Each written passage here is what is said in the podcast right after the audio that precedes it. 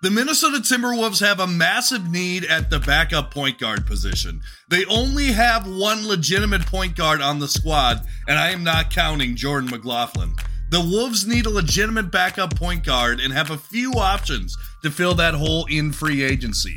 The first would be re signing Nickeil Alexander Walker, who was acquired in the Mike Conley trade mid season.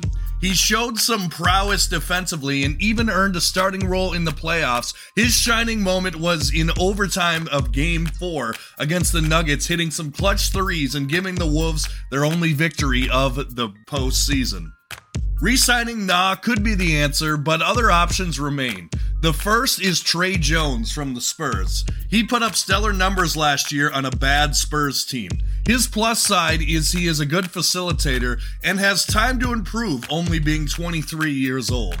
But the downside is he shot under 30% from three last season. He is also a restricted free agent, so the Spurs could match whatever the Wolves offered him.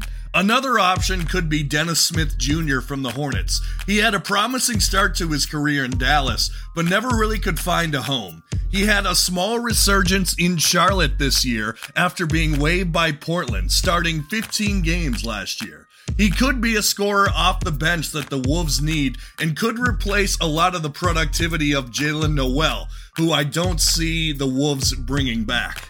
Like Tre, however, he struggles shooting from deep.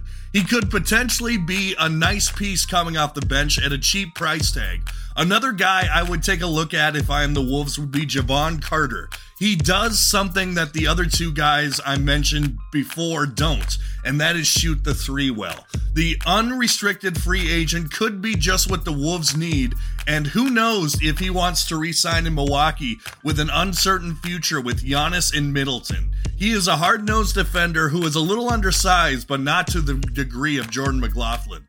He has never had a contract averaging more than 3.6 million per year and could be a bargain bin steal. A few honorable mentions would be Ayo Dosunmu and Dennis Schroeder, but I don't see that realistically happening. Anyway, guys, thanks for watching the video. Make sure to like, share, and subscribe, and let me know who you want to see at the backup point guard position for the Wolves next season. As always, more content coming your way as free agency is on Friday. We'll be covering all of it. And as always, go Wolves.